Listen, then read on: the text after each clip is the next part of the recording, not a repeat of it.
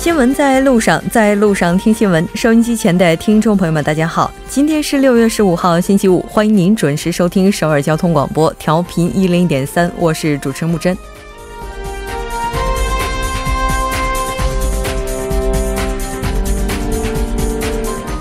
继2008 年 金融危机之后， 韩国再次连续 4个月 就业人口增加幅度 持续下滑至 20万人 左右， 青年失业问题也进一步凸显。 这一现象固然和人口趋于老龄化、 青年总人口减少有关， 但制造业整体结构调整 从客观上给就业市场带来的影响 在5月份也进一步显现。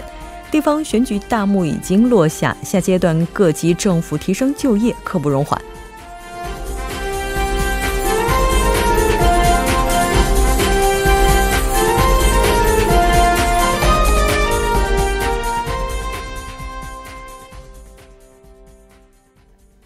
来关注一下这一时段的要闻。 新闻在韩国， 韩国5月就业人口同比增加 7.2万人， 失业率达 4%。 南北韩决定完全修复军事通信线路， 半岛之外各界对特朗普停止韩美军演的反应如何？ 习近平会见美国国务卿蓬佩奥， 白杯茶座依然和嘉宾一起聊世间百态， 人间百味。 本周我们赶往了驻韩的中国文化院， 现场采访到了中国驻韩大使馆文化参赞 兼首尔中国文化中心主任张中华。 稍后在第3部节目当中您将听到录音。 每周一到周五晚 6点至8点， 了解最新动态， 锁定调频 101.3 新闻在路上。 稍后是广告时间， 广告过后马上回来。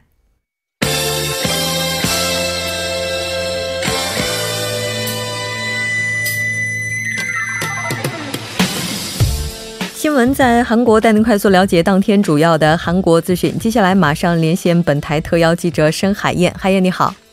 主播好，各位听众好， 很高兴和您一起来了解今天韩国方面的主要资讯。 我们先来看一下第一条消息。 好的，第一条消息是有关韩国5月份就业人口同比增加 7.2万人， 失业率达4%的相关消息。 是的，在今天开场的时候我们也提到了， 韩国的失业率也是再次创下了新低。 来看一下近期的就业率的情况。 好的，那据韩国统计厅 今天发布的数据显示呢， 5月份韩国就业人口同比增加了 7.2万人， 增幅呢创下了 8年4个月以来的最低水平， 失业率呢为 4%。 那韩国新增的就业人口呢， 2月份为 10.4万人， 3到4月份呢也徘徊在 10万人左右， 5月份呢更是跌破了 10万人。 这是全球金融危机以来呢， 韩国新增就业人口增幅呢 首次连续4个月呢低于 20万人。 其中呢受产业结构重组的影响呢， 制造业的就业人口呢同比减少了 7.9万人， 连续2个月呢出现了下跌的趋势。 是的， 那我们具体看一下目前的失业率情况到底如何。 在失业率方面呢， 失业人口呢达到了 112.1万人， 同比呢增加了 12.6万人。 失业率呢为 0.4%， 那同比呢上升了 0.4个百分点， 创下了 18年以来的一个最高纪录。 15到29岁的青年就业率呢为 10.5%， 同比呢上升了 1.3个百分点。 那据分析呢，公务员考试时期的这个提前呢， 也对同期青年劳动人口参与率和这个青年失业率呢有一定的影响。 那统计厅方面表示呢， 目前韩国 20岁以下青年人口呢 呈减少的趋势， 整体的这个就业人口呢也有所减少， 难以保持以往的这样一个增幅。 那另外呢，受汽车、造船等这些行业的结构调整影响呢，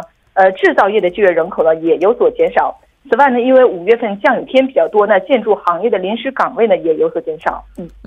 是的，没错。 那我们了解到韩国的经济副总理兼企划财政部的长官金东衍 今天也是就雇佣问题召开了紧急经济悬案座谈会。 是的，那政府呢对 8年来创下最差水平的这个雇佣状态呢 表示担忧， 并且称呢将倾尽全力来制定相关的对策。 韩国副总理兼企划财政部长官金东衍呢， 今天就雇佣问题呢召开了紧急经济悬案座谈会。 那在会上呢， 金东衍称 5月份的雇佣动向呢 令人震惊， 那包括我在内的经济负责团队呢 深感责任重大。 金东衍表示呢， 政府虽然一直在努力创造就业岗位， 但是结果呢并不理想。 那生产人口减少和主力行业的这个就业低下呢， 导致了就业岗位很难增加。 在这种情况下呢， 又遭遇了部分经济因素给这个创造就业岗位呢带来了许多的困难。金东衍呢还提到了市场和企业呢努力不足的这些问题。他指出呢，政府一直在努力引导创造就业，但是企业和市场后劲不足呢，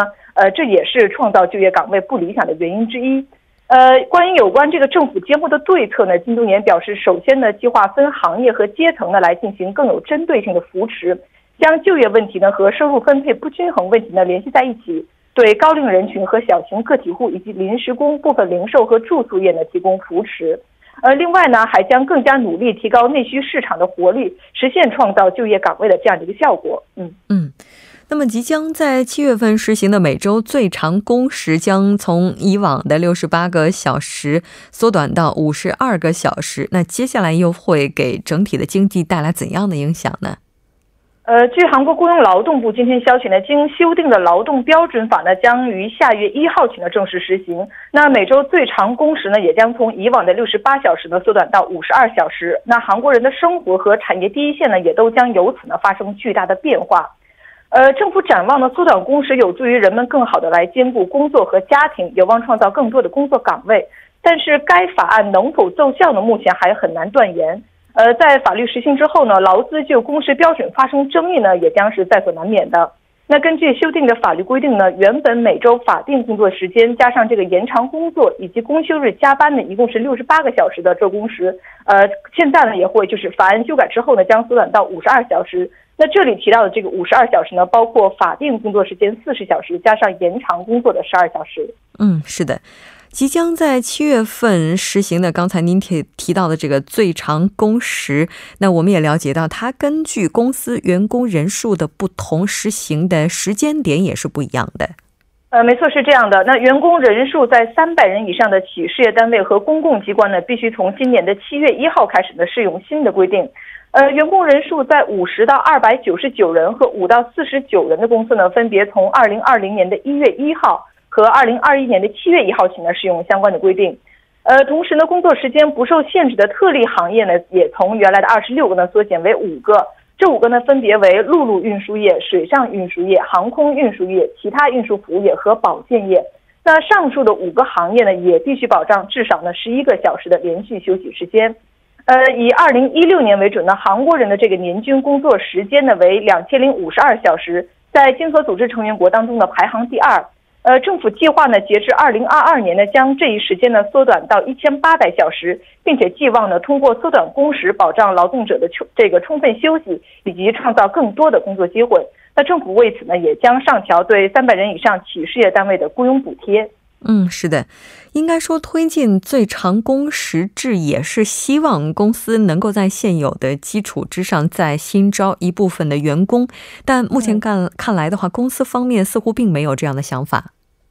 是的，那业内表示呢，大多数的公司呢将致力于利用现有的这个人员呢来提供工作的效率，而不会考虑去这个招录新人。那因此呢，这个法规能否助力创造工作机会呢，仍然还是一个未知数。预计呢，产业第一线呢，因为这个缩短工时产生的负面影响呢，短期内也难以得到消除。那劳方和资方呢，对于劳动时间的界定呢，也存在比较大的分歧。对此呢，劳动部认为呢，应这个根据个别单位的具体情况呢，通过劳资的协商来界定劳动时间。但是由于政府给出的这个底线呢并不明确，那由此引发的劳资争议现象呢，仍然还是存在的。是的。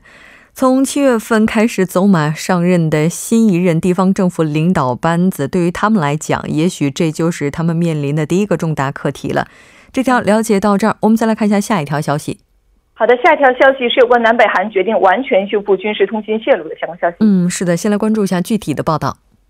好的，那南北韩昨天呢就完全修复东西海岸的军事通信线路呢达成了一致，并且呢就将板门店这个联合警备区呢定为解除非军事区武装的试点区域的问题呢也交换了意见。南北韩当天呢在板门店北韩一次的统一阁呢举行了将军级军事会议。这个会谈后呢发布了这个联合新闻稿，称呢双方就板门店宣言明文约定的缓解军事紧张的方案呢进行了讨论，议题呢包括停止一切敌对行为，避免军事冲突，在西部海界一带呢共建和平水域，为南北韩交流合作以及这个往来接触呢提供军事保障。那为了建立军事互信呢，南北韩决定首先呢恢复军事通信线路的通畅。东海岸的这个通信线路呢，自2011年起呢切断至今，而西海岸的这个线路呢无法收发传真，目前呢只能通电话。那这个军事通信泄露恢复通畅呢，将便于这个两军讨论保障民间的交流与合作。是的。不过好像目前南北韩双方对于这次会谈的结果本身也是持有不同的看法。是的，那这次将军级会谈呢，还商定严格呢来执行2004年6月的这个将军级会谈达成的防止西部海域冲突的协议。那这场长达10多个小时的会谈呢，没能就架设南北韩高层军事热线或者是重启防长会谈机制呢来达成协议。拟定联合新闻稿呢，其实也耗时了5个小时以上，谈判进程呢并不算顺利。北韩首席会谈代表安义山中将呢，甚至在这个总结会议上说呢，感到十分遗憾。希望呢再也不要以这样的方式呢来举行会谈。但是韩方的首席代表金德军中将呢，他在会谈后的新闻发布会上表示呢，双方是在这个友好的气氛中就缓解军事紧张、防止擦枪走火、解除非军事区武装、共建和平水域等的进行了磋商。是的，没错。当然这次的话，韩美的防长也是通过电话就联演的问题进行了磋商。至于各界对于特朗普总统要取消韩美联合军演的一些看法，我们稍后在半岛之外也将为您介绍。那非常感谢海燕带来今天的这期连线，我们下期再见。再见。稍后来关注一下这一时段的路况、交通以及天气信息。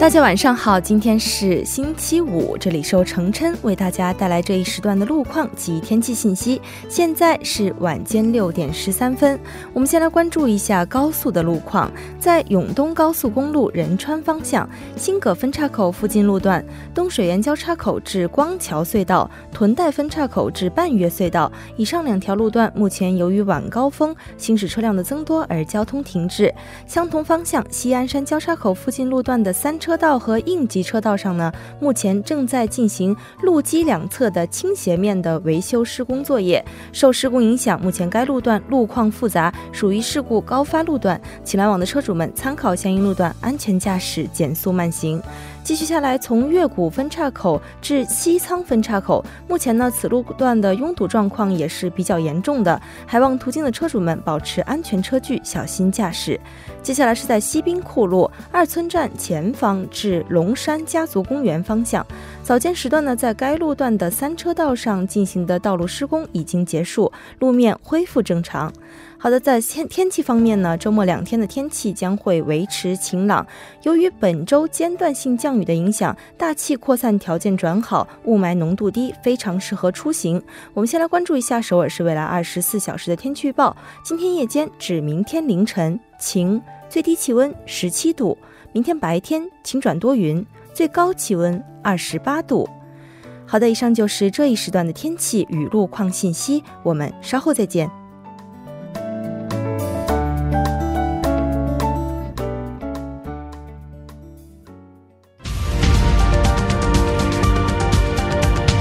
聚焦热门字符，洞察新闻背后，全方位解读当前时事。新闻字符。好了，欢迎回来，聚焦热门字符，解读新闻背后。接下来马上请出栏目嘉宾尹月。尹月你好。你好主播，大家周五好。很高兴在周五的晚上和尹月一起来了解今天的新闻字符。今天这字符挺接地气儿的。哎，对，其实就这个字符，就节目开始之前还跟我们主播讨论过呢，是叫这个公共厕所还是叫公共洗手间比较好。我们主播非常接地气的来了一句话，就叫公厕。那我觉得这个点我采用了啊，所以今天咱们聊的主题就是公厕。是的，其实在中国的话，可能大家提的比较多的也就是公厕这个词，是吧？总不能说 WC 对吧？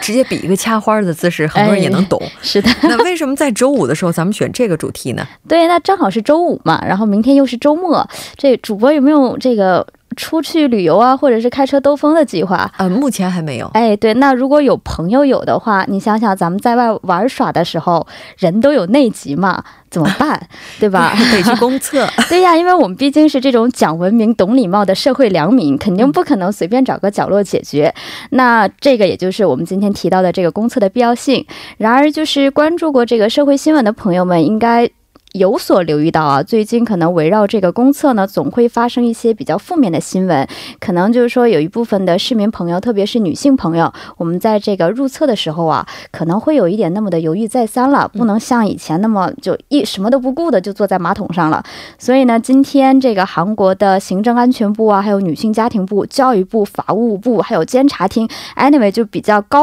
不是会发射这种激光嘛，那这个激光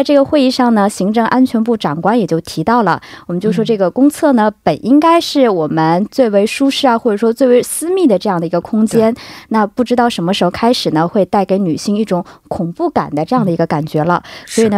像头那个镜头上的话，它会有这个光反射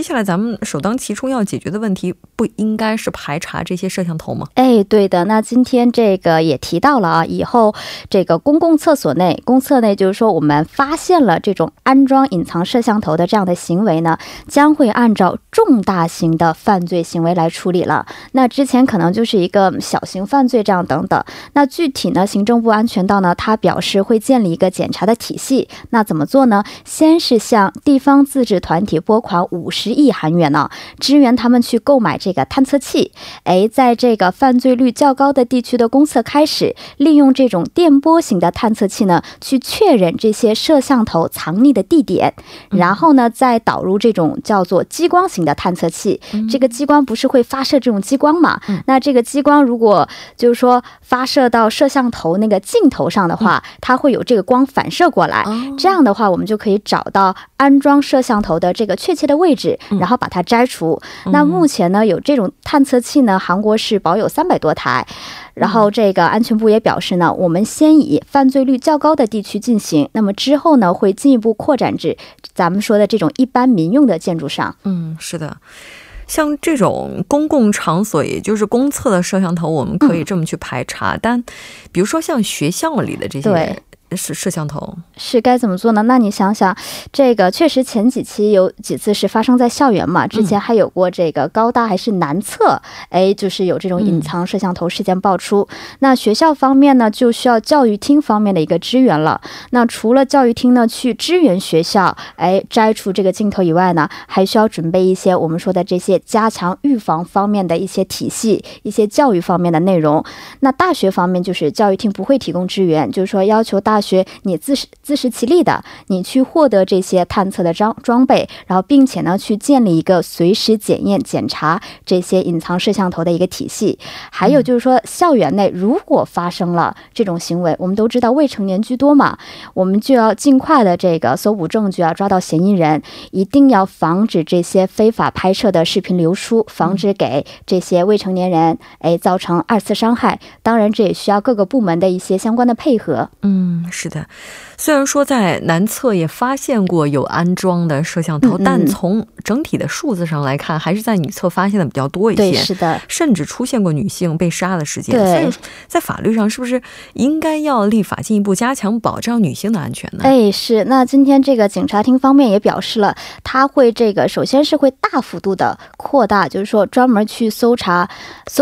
调查这个女性啊还有青少年相关案件的人力，那他也承认了这个法律方面的一些的制度方面的一些不完善。那行政部的长官呢也说到，那如果咱们这个社会的一半的女性哎我觉得我生活的环境不够安心不够放心的话，也意味着我们现在所存在的这个社会呢还是比较野蛮的，因为女性的问题呢不单单是女性的问题，是需要我们所有人付出行动的这样的一个问题。那现在呢在这个行政安全部门他们也是在有一个可以说是加强惩治这些安装这种隐藏摄像头嫌疑人的一个就是特别的修正的一个法案。比如说像以前我们说安装这个摄像头的话，可能是按照罚款之类的去处理，那么现在通过这个法案呢，是把它定性为一个服刑的。当然这样的一个修正案呢，目前还在国会的一个可以说滞留或者说审批的这样的一个状态。那行政安全部表示呢，他也会动员所有的力量去推进该法案的通过，那以此来拔除呢用科技型犯罪的这样的一个根基。对，没错。其实我觉得对于每个人来讲啊，虽然说有政府他们的一些方式去帮我们排查摄像头，自己也应该要小心保障自己的隐私安全。是的，像这个公厕里真的故事还是挺多的，除了摄像头之外，还有这垃圾桶。哎，对，这个我记得好像咱们年初的时候聊过。哎，当时说是从今年开始，部分的公共洗手间是把这个我们说以前放这个我们这个手指的垃圾桶给取缔了。那不知道主播有没有留意到，近半年呢，好像是在一些地铁站呢，或者说客运站这种休息处的这种垃圾桶好像是没有了。哦，对对，好像一进去的话会给人感觉稍微变干净的这种，然后好像也没有这种这个。味道也不会那么的强，但是就是进行了这半年呢，有人表示会有些人可能会因为没有垃圾桶嘛，会往这个马桶里面去扔一些废弃物，会造成马桶堵塞的这方面的现象啊。也就是说，虽然垃圾桶是没了，但是大家似乎把这个马桶当垃圾桶了。对，也会有这样的现象。这现象是应该要杜绝的，因为毕竟马桶如果堵的话，那可能带来的问题会更大的。对，好的，非常感谢一月带来今天的这一期节目，我们下期再见。好的，我们下周再见。稍后为您带来他说。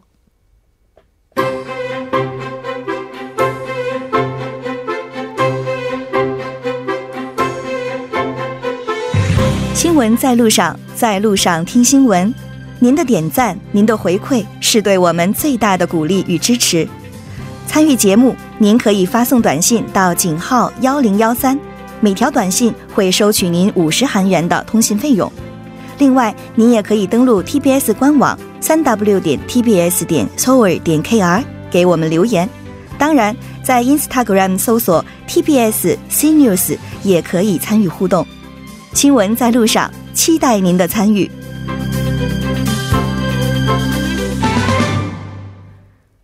好了，欢迎回来听他说，评舆论内外。接下来马上连线来自首尔 Digital 大学的郑明书教授。郑教授你好。主持人你好，听众朋友大家好，我是首尔 Digital 大学中国学系郑明书。很高兴和您一起来了解今天的他说。那我们还是先来看一下今天您为大家准备的语录是什么。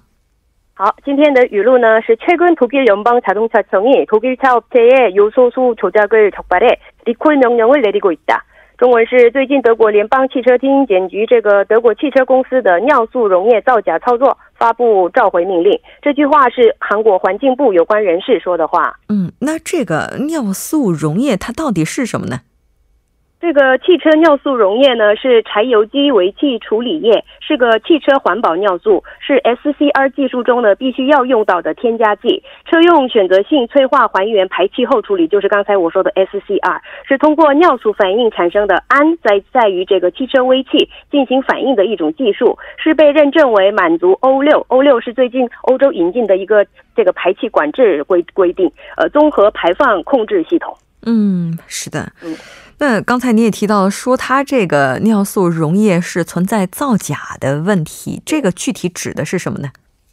这个韩国环境部呢对造假操作尿素溶液的可以说是第二次柴油门事件进行了全面调查。这是因为最近德国联邦汽车厅呢以德国车为对象进行造假操作的调查之故。那么德国当局查明具体内容之后呢，发布召回命令。那么问题是这些车辆也在韩国销售，目前集中调查是否真的有造假操作行为。现在德国当局视为有问题的车辆装有奔驰 C-Class 4缸发动机的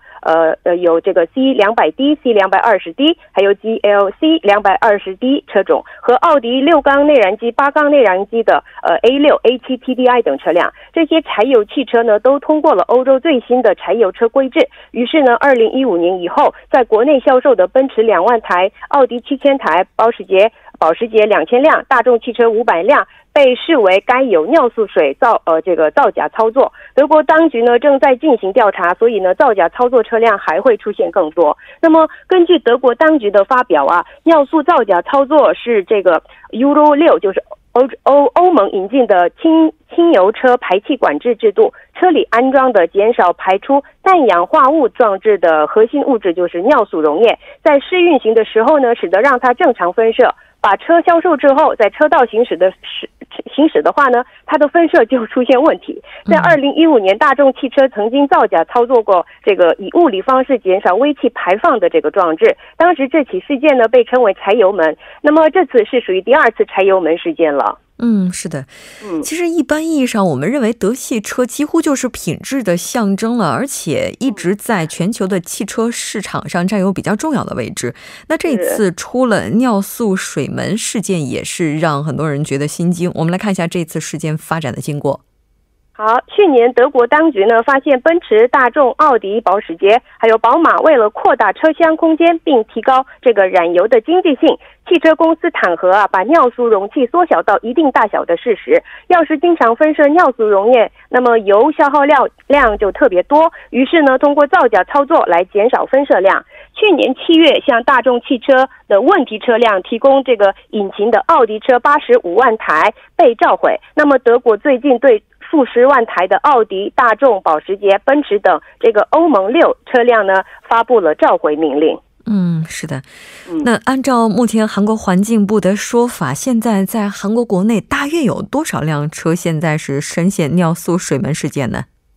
这个韩国国内推算呢，目前有3万台尿素溶液造假操作车辆。那么环境部有关人士表示，和2015年一样，随机选定车辆之后进行造假操作试验。那么如果是发现问题的话呢，将会做出罚款或是召回等措施。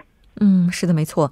其实除了刚才咱们提到的这个德系车之外，可能在其他系列的车当中也存在着类似的这些问题。那所以司机朋友也不必草木皆兵。当然，如果您要是怀疑自己现在所乘坐的或者是驾驶的车辆出现相关问题的话，那么当然，那您也可以去这个我们知道汽车的一些售后啊，包括这些维修中心去做一下具体的检查。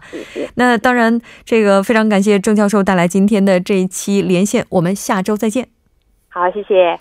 那到这里，我们今天的第一部节目就是这些了。稍后在第2部节目当中，将为您带来半岛之外、首尔新生活以及听首尔。